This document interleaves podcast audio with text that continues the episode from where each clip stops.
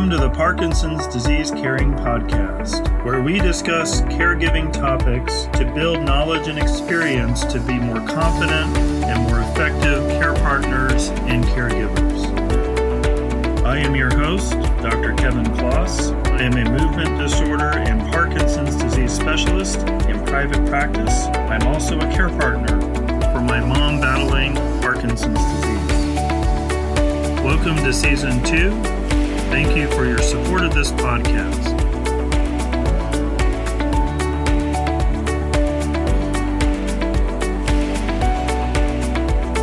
Welcome back to the Parkinson's Disease Caring Podcast. I'm your host, Dr. Kevin Klos.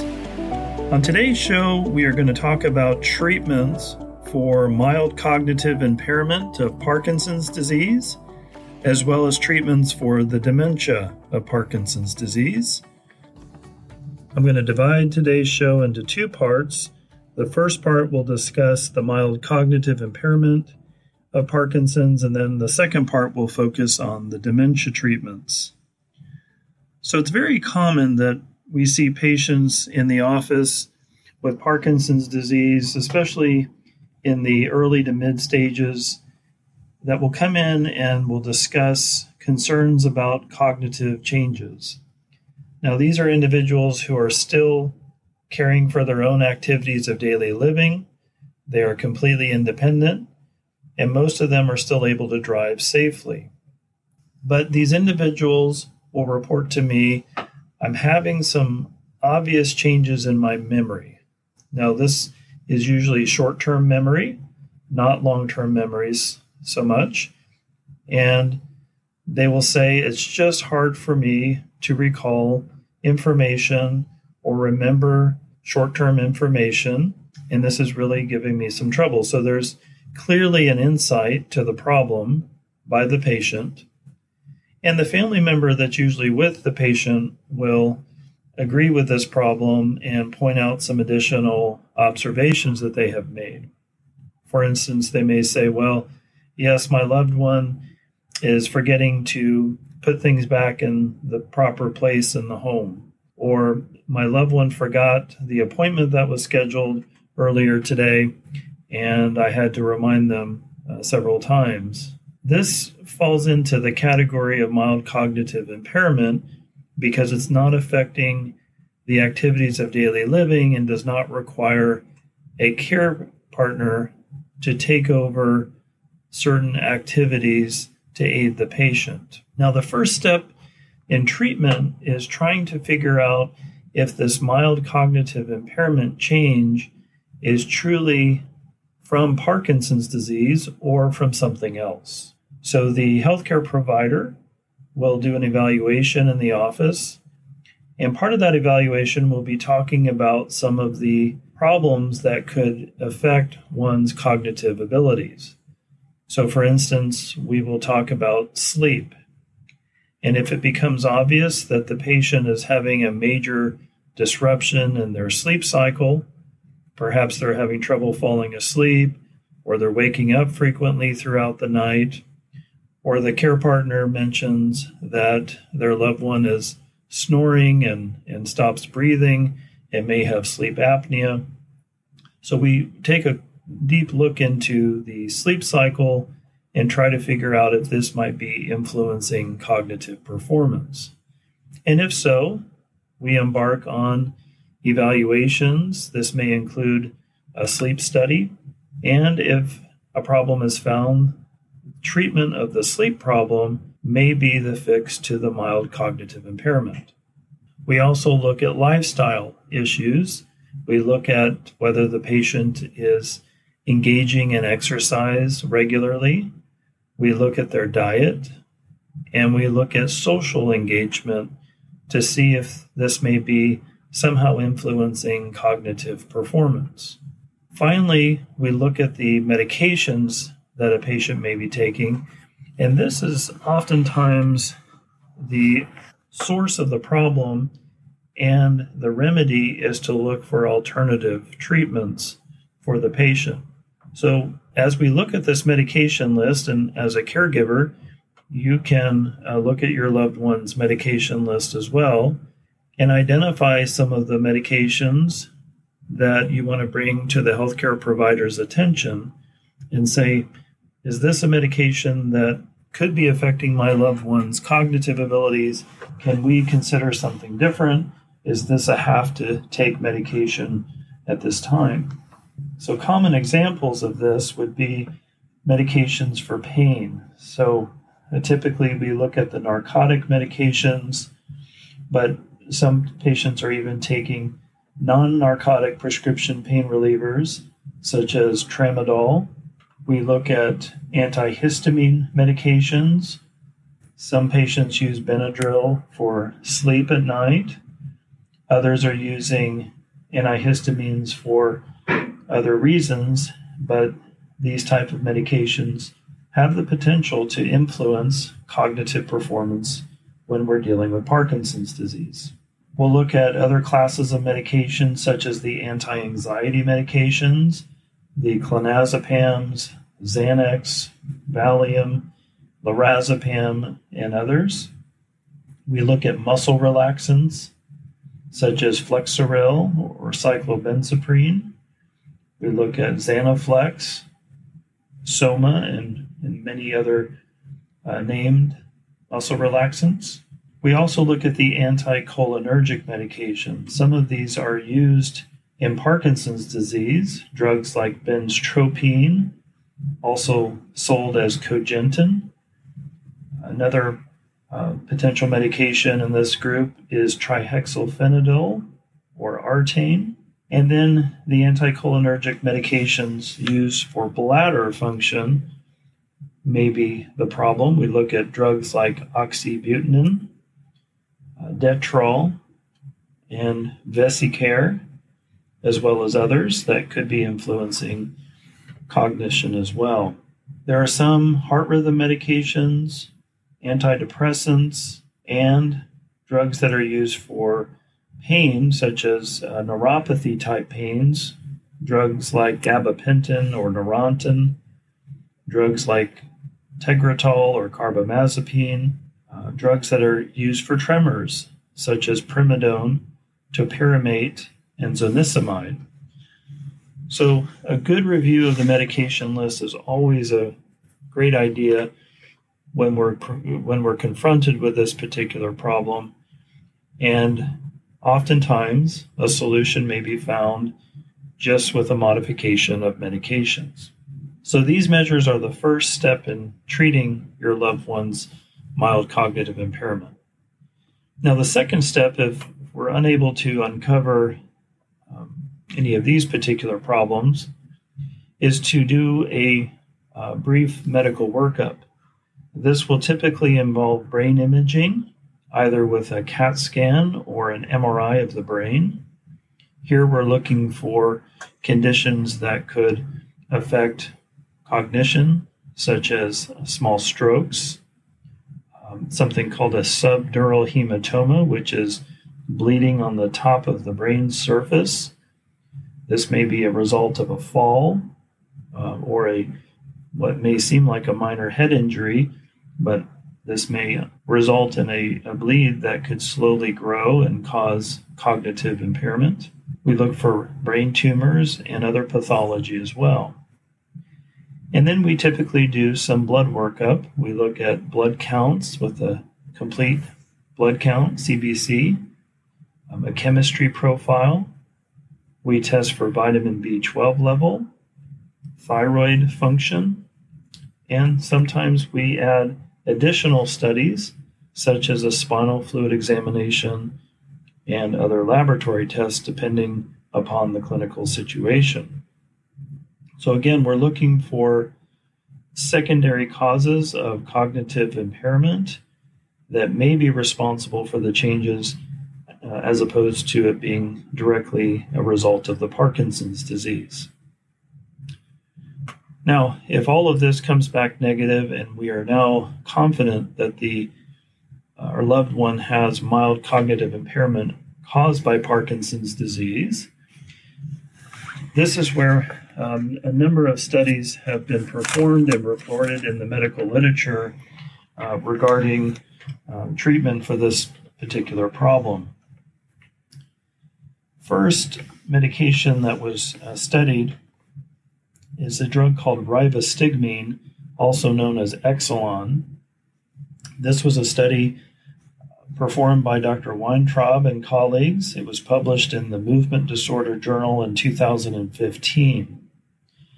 They studied in a randomized controlled trial format a small group of patients with Parkinson's disease and mild cognitive impairment. They had about 28 patients in this study, and they were followed for 24 weeks and compared the two groups, the placebo group versus the rivastigmine uh, group.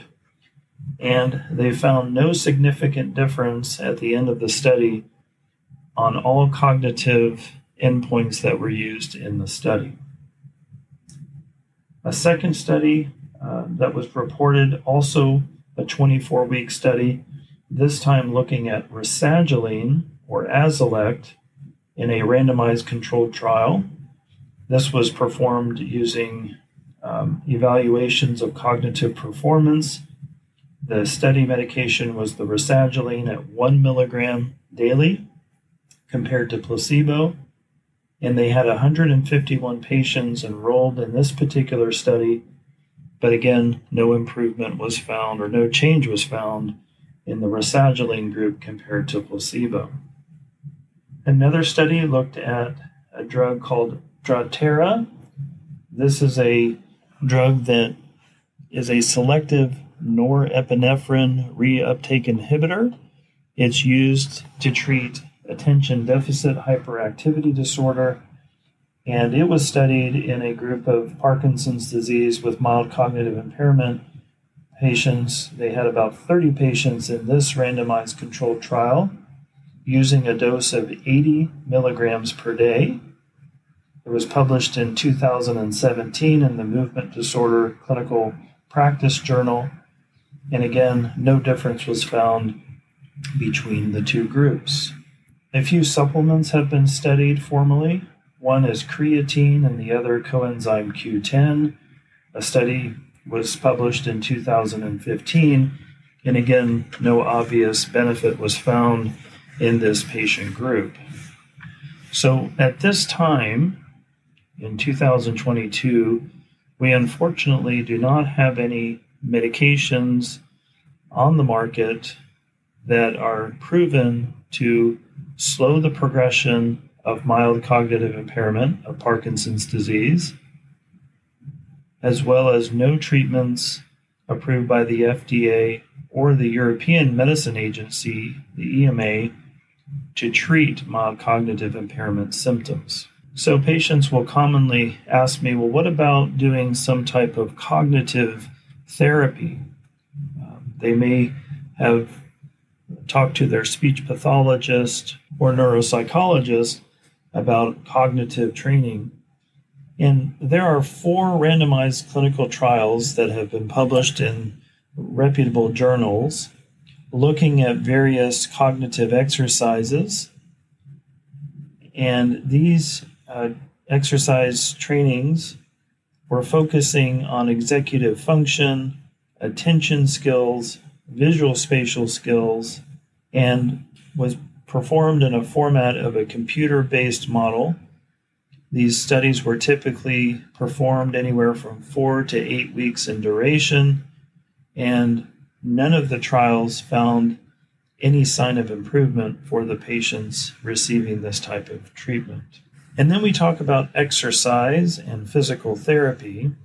A randomized clinical trial was performed looking at exercise. In this particular study, published in 2018 by De Silva and colleagues, they looked at using treadmill exercise for 60 minutes a session, three days a week. And after evaluation of these individuals, that were on the treadmill receiving aerobic exercise. They found improvement in global function, processing speed, attention, and mental flexibility. There was another single blind pilot study reported in 2016 that also looked at treadmill walking. The treadmill walking was performed 45 minutes, three days a week, for three weeks of duration. And in this small study, they found an improvement in executive function, but all of the other cognitive domains remain the same. Then a randomized clinical trial of 76 patients used recumbent bike in one group versus walking and stretching in another group. The recumbent bike was used for 60 minutes, three days a week, for a 12 week study. And in this particular study, they did see improvement in executive function, but no difference in learning or memory functions. There's an ongoing study looking at rock steady boxing in a randomized control trial, and we're waiting for the results of this particular study. And then a randomized clinical trial published in 2019 by Evanali and colleagues looked at 40 patients receiving physical therapy. The physical therapy involved 60 minute sessions six times a week for four weeks and it included an aerobic exercise component to the 60 minute sessions. And here they found an improvement in global cognition and memory function.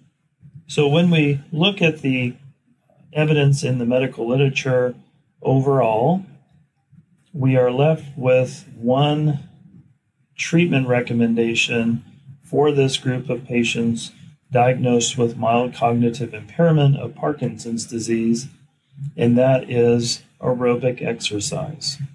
So, aerobic exercise, whether it's in the format of a physical therapy session or whether it's done on a treadmill or recumbent bike, does show clear evidence to benefit patients with their symptoms of cognitive impairment.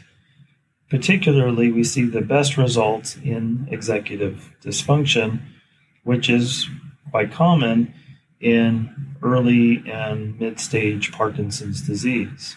Unfortunately, at this time, we don't have any evidence to support a prescription medication for MCI or mild cognitive impairment of Parkinson's disease, and there are no disease modifying treatments on the market as well.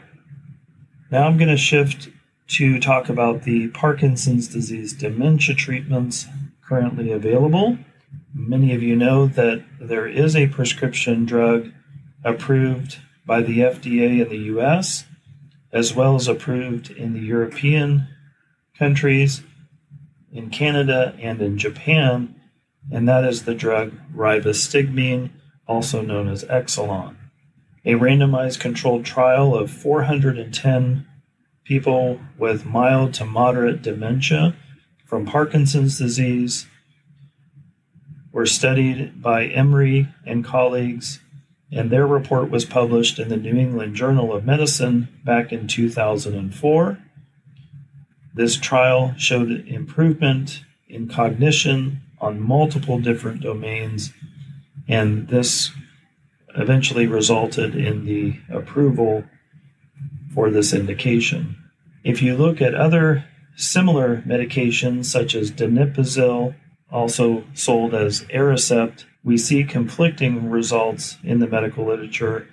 And so at this time, donepezil is not FDA or EMA approved for Parkinson's disease dementia, but we do see this medication being used quite often in the medical clinics, and there are certainly some individual patients that have reported benefits from these similar medications. So it's important that the healthcare provider decides what's best for the patient as far as this type of prescription medication. And then many families will ask about a drug called memantine. Memantine is approved for treatment of Alzheimer's disease dementia. In Parkinson's disease dementia, there are three studies. One was a randomized controlled trial that showed no significant difference in the use of memantine versus placebo. Um, one study uh, was published in the Journal of Geriatric Psychiatry in 2015, showing some improvement in attention and episodic memory with the use of this medication, but more studies are needed to understand the role of this medication in Parkinson's disease dementia. It's important to also point out that if you look at the compound of memantine, also known as Namenda, it is very similar to the compound of amantadine. And so uh, some of our patients may already be taking amantadine to treat the motor symptoms of Parkinson's disease, and therefore, additional um, drugs such as memantine would not be necessary in, in that particular situation. But certainly, the healthcare provider should discuss this uh, further with the patient and uh, caregivers. So, the Movement Disorder Society published an evidence based treatment recommendation publication in 2019 looking at all of the available treatments that could be considered for dementia of Parkinson's disease, and they concluded that the only scientific evidence that we have thus far is for the drug rivastigmine or Exelon. Of course, exercise continues to be an important treatment as well, not just for the MCI group of Parkinson's patients, but also for people with dementia from Parkinson's disease. And exercise should be continued if found to be safe for this individual as long as possible. We certainly need more medications to help us both with the MCI and dementia Parkinson's disease. Unfortunately, there are many clinical trials ongoing at this time internationally looking for better treatments to help our loved ones with this important problem. I think the take home points from today's uh, treatment review is number one, if you detect cognitive changes in your loved one, or if your loved one is reporting to you some concerns about their cognition, it's important that you go to the healthcare provider and receive uh, a good workup. This workup will involve a review of their lifestyle situations, including sleep, a screen for depression. This may include imaging of the brain and laboratory studies, a good review of the medication list, and then um, discussion about an exercise program would then be an important one to have with your loved one because this is the only proven therapy so far for the mild cognitive impairment. Then, when we move into uh, the early stages of dementia, we should discuss the role of uh, rivastigmine or similar medications with our healthcare provider to see if this may be an option for our loved one. The exercise program should continue and we should encourage our loved one to continue to be engaged as much as possible socially with loved ones and friends. I think a good program in helping our loved one continue to learn seems to be an important step in helping cognition for all of us, not just if we have Parkinson's disease. One of my patients years ago was a retired physician and he was no longer learning in the context of his medical practice, but he decided to go to a small community college and take classes in botany and got into gardening and other outdoor activities and used this particular interest of his to learn new information and new skills to keep his mind as sharp as possible as he was dealing with the early stages of Parkinson's disease. So I think lifetime learning is also an important treatment consideration. We certainly don't have any randomized clinical trials on this, uh, but I think it's um, good advice to pass along to our loved ones as well. Well, I hope this information will help you as you guide your loved one in looking into treatment avenues for cognition in Parkinson's disease. Thank you for joining us this month on these sessions, and we look forward to a new topic next month. Thank you for your support of this podcast. If you are learning from this podcast and enjoying the material on this podcast, please subscribe to the podcast on Apple, Spotify, or wherever you download your podcasts.